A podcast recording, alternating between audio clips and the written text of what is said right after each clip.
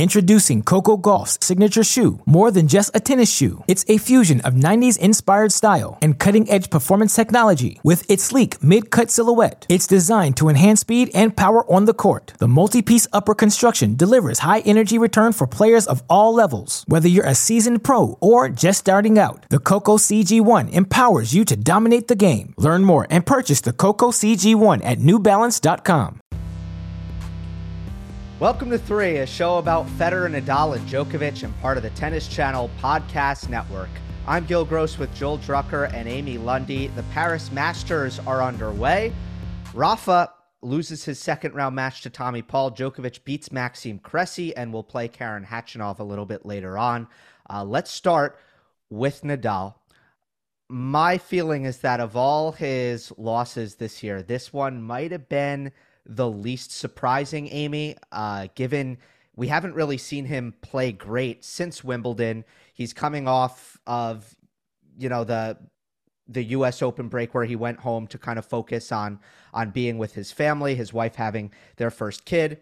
Um, and then it's not like you're, you're coming back on clay. You go to the Paris Masters indoor hard court. You have to play Tommy Paul in your first match. would you agree with that? That this might be the least surprising Nadal loss of the year? Yeah, not surprising, and kind of like, well, dang, you actually played well for part of the match, given all those circumstances that you talked about. And I mean, I, I, I think he's got the right attitude because after the match, he said for the tour finals, I'm just going to go out there and enjoy it. I'm not, you know, he's he's downplaying expectations. You know, look at all the stuff that's happened to me and I'm still coming back from injury and if I can get there, that's that's good enough for me. So there's zero expectations. And you know, Tommy Paul is in match shape right now. He's a an American player who I think is very high quality and has an amazing upside and is on the rise. And that that was kind of a nightmare draw for him in terms of if he really did want to advance in this tournament.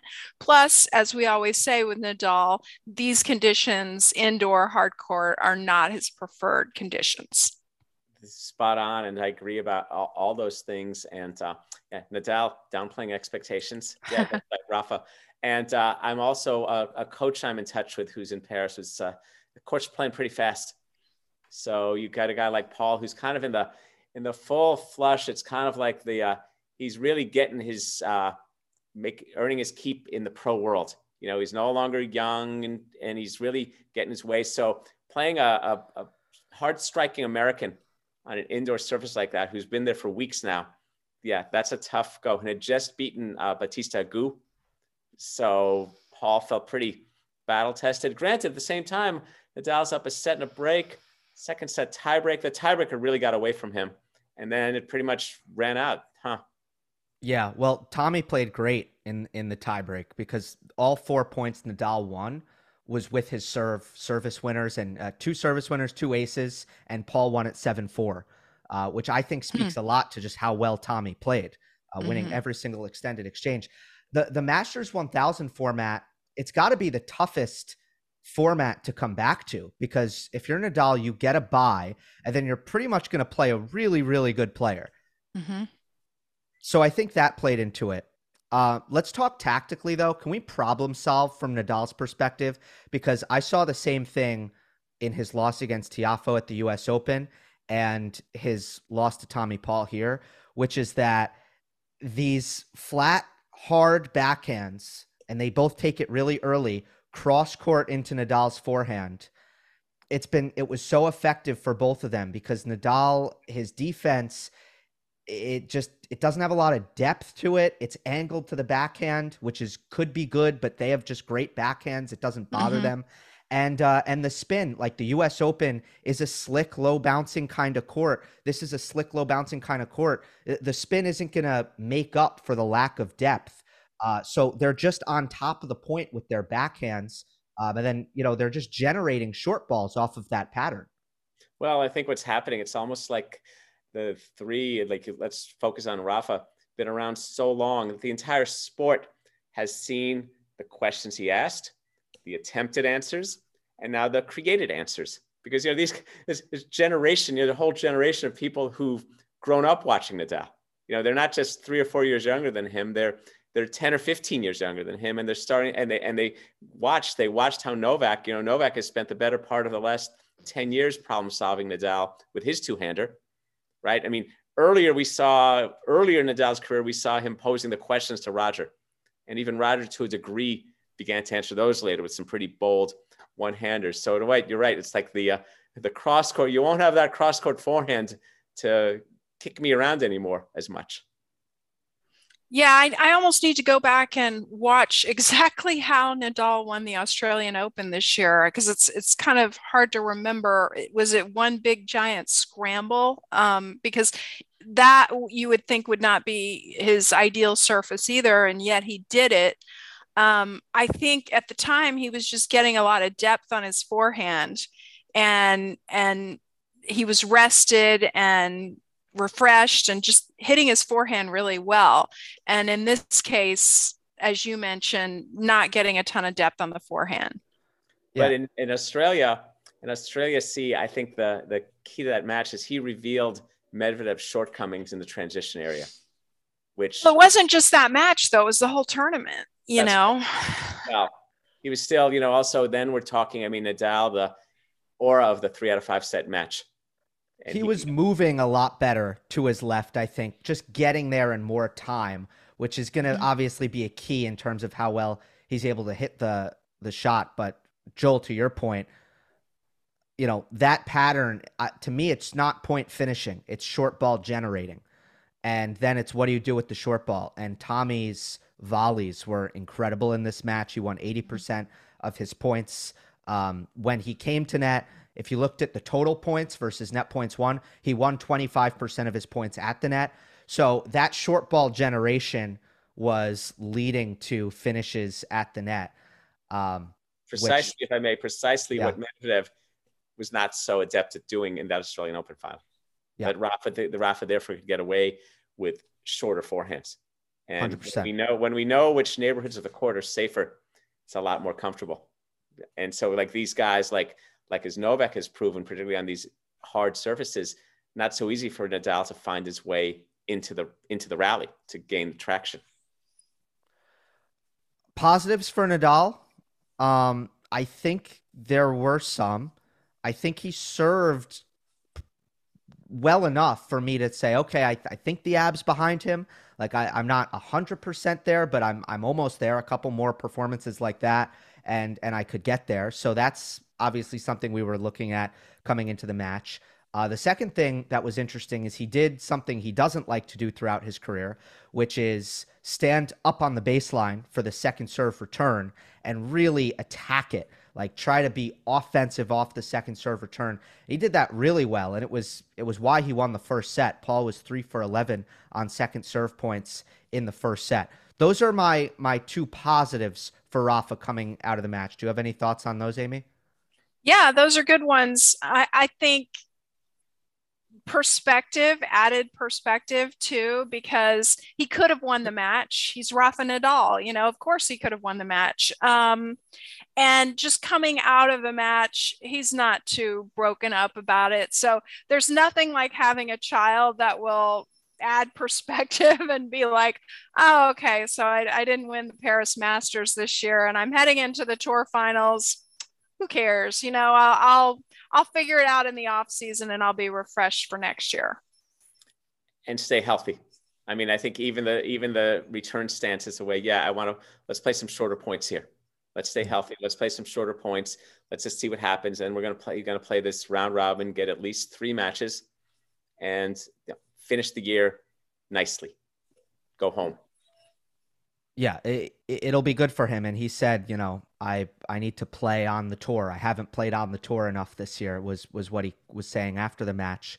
Um, the before we kind of move on from this, the last three games of the match were a little funky. Uh, something looked very very off with Rafa. He was serve volleying a lot. Yeah, he wasn't going through his routine, and uh, I still can't really figure out what happened there, other than perhaps you know he he just started feeling really sick because he wasn't used to uh, pushing his body to that extent yet? Well, there's been speculation that he was injured. We just don't know. And then he said, if I can make it to the tour finals. So who knows? Yeah, it was weird. I don't know. Uh, uh specifically, there was no resolution from what I read, Amy, from what you read in the press yeah. conference of, of what actually happened in those last three games. But uh, you know, you'll notice we we did this last, right? This was the last topic because at the end of the day, Nadal looked okay mm-hmm. until three one down yeah. in the third set, um, and it was just the last three games were were kind of weird. So okay, uh, let's uh, let's go on to Djokovic. Actually, no, one more thing. He's a father now is that going to uh, what is that going to change for for Rafa in in your opinion, Amy? I don't know because I don't know him personally. I wish I did. And and of the 3, I think he's the one maybe that's the most guarded as to what he's actually like in real life. Like what is he like to live with? What is his personality like? We think we know him, but we don't really know him. So um, he said something very, very sweet about his young son. And and you can almost like he's opening up the window a little bit into his mind. And he said it's hard to believe that I've only known this person for 3 weeks and already I miss him. It's you know possible to miss him. So it's it's really fun to see Nadal becoming a father and and um you know reckoning his career with with fatherhood and all that and and the changes that'll happen but how it will affect him i don't know. I also agree with you. He is the most opaque. He's the as far as what's he really like? As if that matters. I mean i've been i've been asked that question for 40 years about tennis players what they really like you know and it's at the same time a certain part of me um gives up. I mean, I, I wrote, I learned this when I wrote about Andre Agassi and his book, and he admitted in his book that for 20 years he hadn't been telling the truth about things.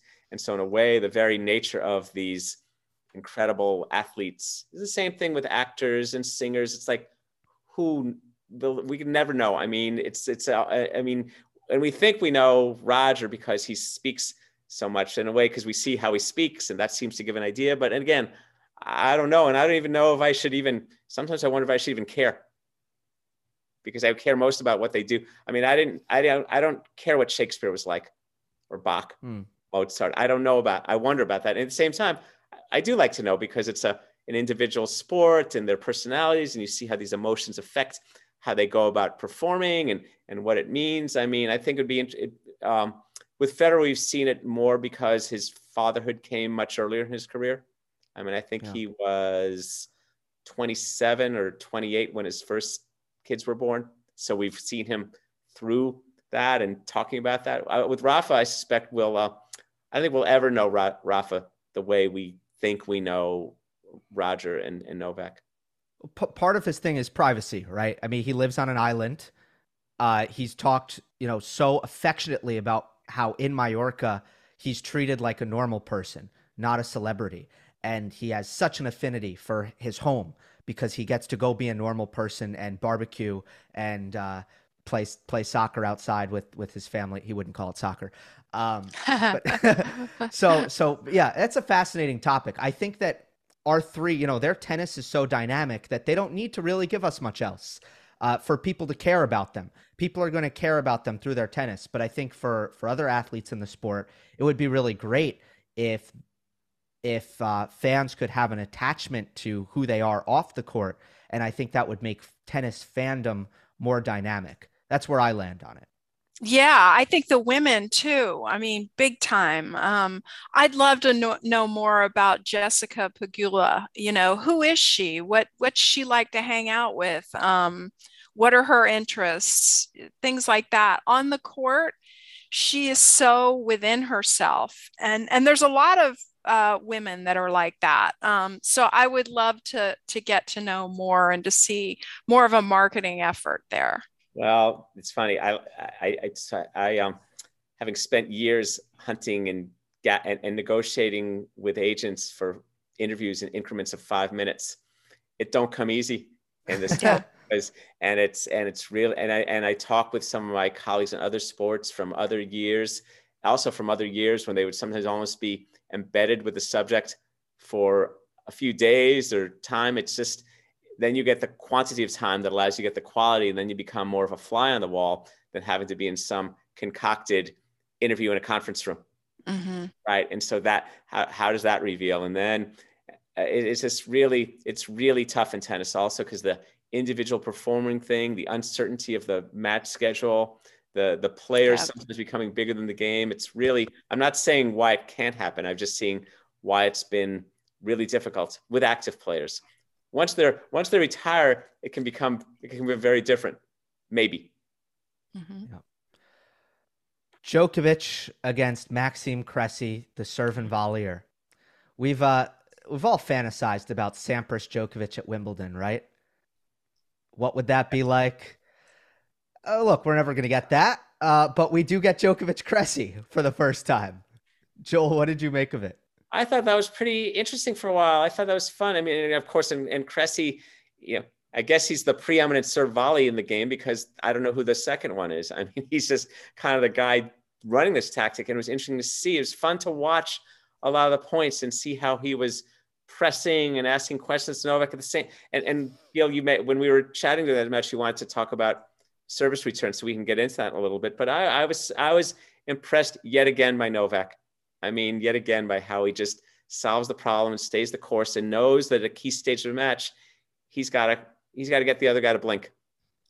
Introducing Coco Gauff's signature shoe, more than just a tennis shoe. It's a fusion of 90s inspired style and cutting edge performance technology with its sleek mid cut silhouette. It's designed to enhance speed and power on the court. The multi piece upper construction delivers high energy return for players of all levels. Whether you're a seasoned pro or just starting out, the Coco CG1 empowers you to dominate the game. Learn more and purchase the Coco CG1 at newbalance.com. With threats to our nation waiting around every corner, adaptability is more important than ever. When conditions change without notice, quick strategic thinking is crucial. And with obstacles consistently impending, determination is essential in overcoming them. It's this willingness, decisiveness, and resilience that sets Marines apart. With our fighting spirit, we don't just fight battles, we win them. Marines are the constant our nation counts on to fight the unknown. And through adaptable problem solving, we do just that. Learn more at marines.com. I was really fascinated by the disparity in Cressy's serve points one versus return points one. I mean, I have this theory that people are either servers or they're either either returners. In other words, you kind of lean toward one or you lean toward the other in your natural state. Now you can really work on the one that's a little bit weaker um, you know and and try to even it up and i think that's what our big three have done really well. Like if if you're a natural server like roger you've worked on your return game. If you're more of a natural returner like novak you've worked on your serve game and they've become elite. But um, and i think the reason that you're either a server or a returner by nature is just your personality. You know like I, I'm a server because I like to be in control. I like to start the point. I do not like to have the point started on me in a way that I do not desire. So, this Cressy guy is this example in the extreme. He's really got to work on his return game because um, he may be onto something. He pay, he played a good match, a close match with one of the greatest players of all time. So if he can just make some strides in that return game, he may be onto something. Well, in the return game for someone like that who serves as big, and I like I like the way you pose those, Emmy. The, the instructor I've worked with for years, Steve Stefanki, he has this. These are two games in tennis: the serve game and the return game. And you start to see the game that way it has a lot of implications for skill building and a lot of a lot of revealing about what baseline rally games are limited in doing. But uh, so Cressy, when you can hold that often, it's kind of like the the Isner model. Your return game though should be based on winning three points in one sequence. In other words, you got to take cuts. Like Agassi, Agassi said to um, did he say this to Karlovic? He said, anytime you hit or have a rally longer than three points, three balls, you should stop the points anyway. You know, it's like the guy should just be like going after returns. That's how people. Uh, there's a player, Brian Teacher. In a way, that's a little bit how Sampras played. You know, shot games would fly by, three all, four all, and then it was uh, shoot out of the OK Corral. That's how Isner and, plays. Well, mm-hmm. anyways, that's how he's there. Exactly. That's how, and that's how he attempts to play, and yet he hasn't quite had the the skill to always pull it off to the to the yeah. extent that he would like. But yeah, it's it's an interesting. It's it's it's a interesting approach, and yet there was Novak right there to capitalize on the blinking. In essence, yeah, I agree with all that. Uh, Cressy doesn't get to net on his return games. Right. I, I do when he has the opportunity to like you're crazy. so aggressive coming in on your serve just because this is a return point why you hit a deep ball get in there just run oh well you get like my thinking is when you come to net on someone even if you lose the point you you still get like a, a 0.25 tax credit you know there's just like you've you've made him come up with something and even even a guy like novak may only have 38 passing shots in his bag I mean, so you just gotta. I mean, you force him to hit something good. That's why, um, like Mats Wilander told me once, how he hated playing Edberg, not because Edberg had a big serve at all. It's like he knew this 80 mile hour kick serve, then he hit volley into a corner. Oh, he's got to run and hit a passing shot. But again, uh, serve and volley, it's it's neat to see Cressy, but it's um, it's so little learned at young ages. So it's hard to imagine pro players once they reach the stage suddenly like incorporating it into their game. I think it's the development comes. So it was refreshing. That was a fun match. Yeah, it, it was. At the same time, and this is going to sound harsh, but I got to keep it real. uh, Cressy was impressive on his service games. That, that was, you know, very much. Uh, uh, he should feel proud of only getting his serve broken once, and the serve volley actually worked pretty effectively against the greatest returner in the game on Djokovic's service games to your guys' points, it looked like Novak against an ITF level player. It did. It sounds very harsh. To me, that's what it looked like. Uh, completely. and here are the stats Novak won uh, 48 of 54 service points. That's 89% service points won. Two double faults for Djokovic. So when Novak made the serve, he won the point. Cressy was just, you know, a baseliner that was could not uh, could not uh, hold the candle to to Djokovic from the baseline, and uh, that's why although the score line was close, um, you know, it, it almost didn't feel close because of that. Right, because you were wondering when how Cressy was ever going to kind of get his break or whatever. It was a classic what seven six six four, and uh, so Cressy won four points in rallies on Novak serve. Yes. You know, and and Novak did not have a ton of aces, so Cressy was making returns. So what was happening there? I'll tell you. Uh, well, look, when you're, uh, I, I learned this from watching Connors beat people like that and Agassi. You don't want to try for aces. You want to get the rally going on reasonable terms, and you want to learn. You hit like Connors had this, Agassi, uh, Novak, a reliable serve that you can place to a spot fairly deep. You get in a high percentage of first serves and get the but, But we're not talking about Novak's strategy. We're talking about Cressy and his return game. If he oh. was making returns, so the rallies were getting started. We know that. Um, why was he not able to at, at such a you know drastic difference between his service games if the rally was getting started why was he not able to employ the same net skills and volleys and win the point? Because he was playing like a counter puncher. That's right. he yeah. he, he doesn't move well enough to play like that and he doesn't you know hit his forehand on the run well enough to to play like that so best- he can approach the net very well when he's serving. He's in control of the placement of the ball. He's really good at coming in off his serve, but he's not as good at just coming in off a generic approach shot or placing the ball in a certain area to get his opponent in trouble, noticing that and coming in. Because when you play a guy like Novak, your best chance for a short ball might well be the one that bounces inside the service line, known as the serve.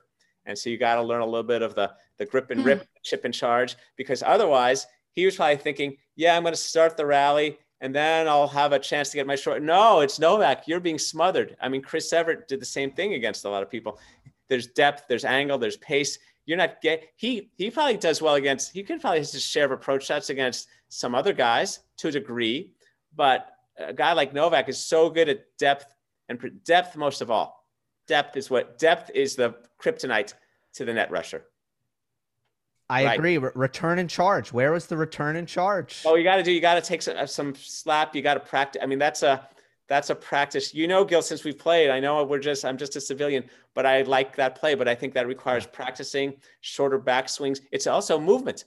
It's a movement to the ball and timing. And again, but in a way, you got to do that, and you got to let Novak think, I'm not playing any tennis here.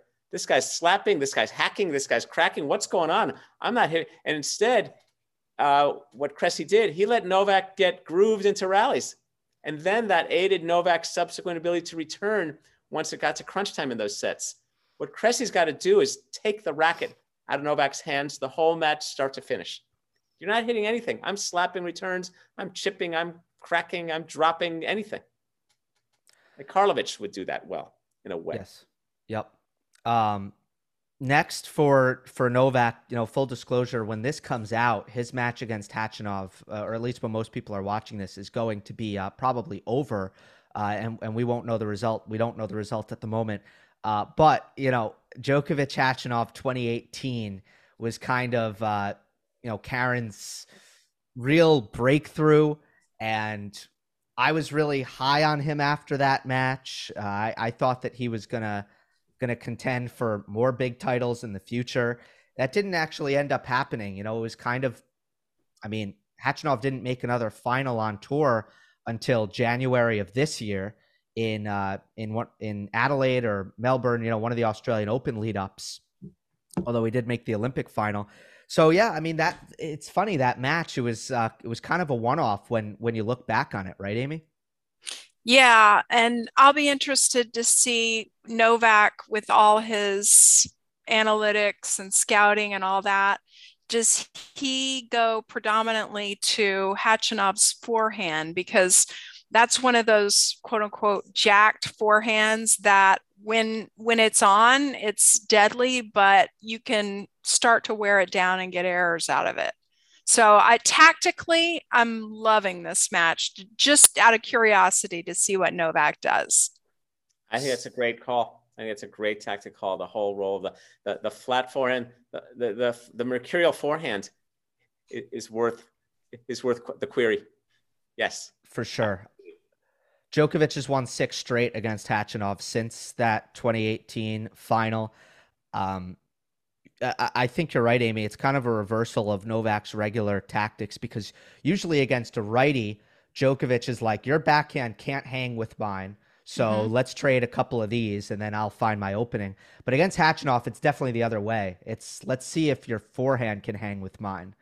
Uh, the the beauty and that's the beauty of Novak, right? Like depending on the opponent, he's well equipped to play either pattern uh, to bias himself towards either pattern depending on on the opponent, and that's what happens when you have that that all around game. I have a question for you guys on Novak. Um, which do you think is his better shot, forehand or backhand? Define better. Well, I leave that to you guys. Okay, I think it's kind of like, uh, you know, I don't like the shield sword thing. That's too binary for my money. But I think, okay, I think okay, hmm, the forehands forehands are usually more explosive, but the shot that I think is kind of like the the anchor of it all is that incredible backhand. So I don't know, like if if you said which which shot would you rather have? I'd rather No, no, this is really more about a philosophy within Novak's camp about whether he should hit more backhands or run around and hit forehands more to that zone of the court where you oh, could no, hit one or the other. Oh, then I think he should run around more because he's got the skills to do it. And okay. there, and I think that I don't know if that means his forehand is better, but his forehand needs to be utilized. If we use an American football thing, it's like who should I throw more to? The tight end who can get me 12 yards or the wide receiver who can get me 23 yards. And I think the yield from Novak using that forehand, I, yeah, I think I know. I, I've heard this dialogue recently too. I think it's great for him to to step around and hit forehands, and particularly as he gets older, that's going to be some of his point shortening tactic along with coming to the net more?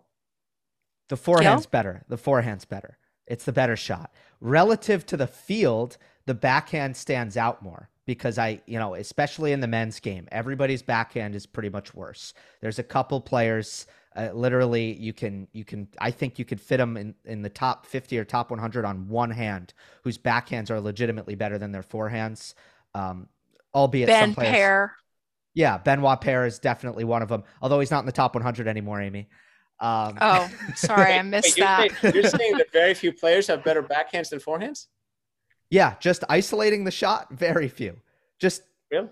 Yeah, I would I agree so. with that. I would agree with that. It's controversial because um, people will come on here and say, "No, so and so has the most awesome backhand ever," and it's it's again, it goes back to what you said, Joel. Define better. Like, are you winning points off of that? Are you never missing with that backhand? Right. Are you able to control the point with that backhand? You know, what are you doing with it? And just generally speaking, I agree with what Gil said. The, the history of tennis is usually, if you have a choice, take the forehand because the forehand can the forehand can generate more of everything besides the flexibility of being able to run around the backhand and and generate certain whip and acceleration. And usually it's the this is the forehands that have taken the game forward. The backhands though, backhand needs to come along. So it's an interesting. Let me uh, let me go back to my lab and construct the kind of analogy that gets what this really is because it has to be seen in in what the game what the game really is meant to do for the player, particularly in this baseline based era. That's a great question. Great topic to end on. Let's see how Djokovic does against Khachanov. And as the Paris Masters rolls on, we will uh, record next when we kind of know the result of, uh, of Novak's week in Paris. Next Gen finals are next week, followed by the ATP Tour finals in Turin. And uh, looking looking to finish the year strong here on three. That'll do it for this episode.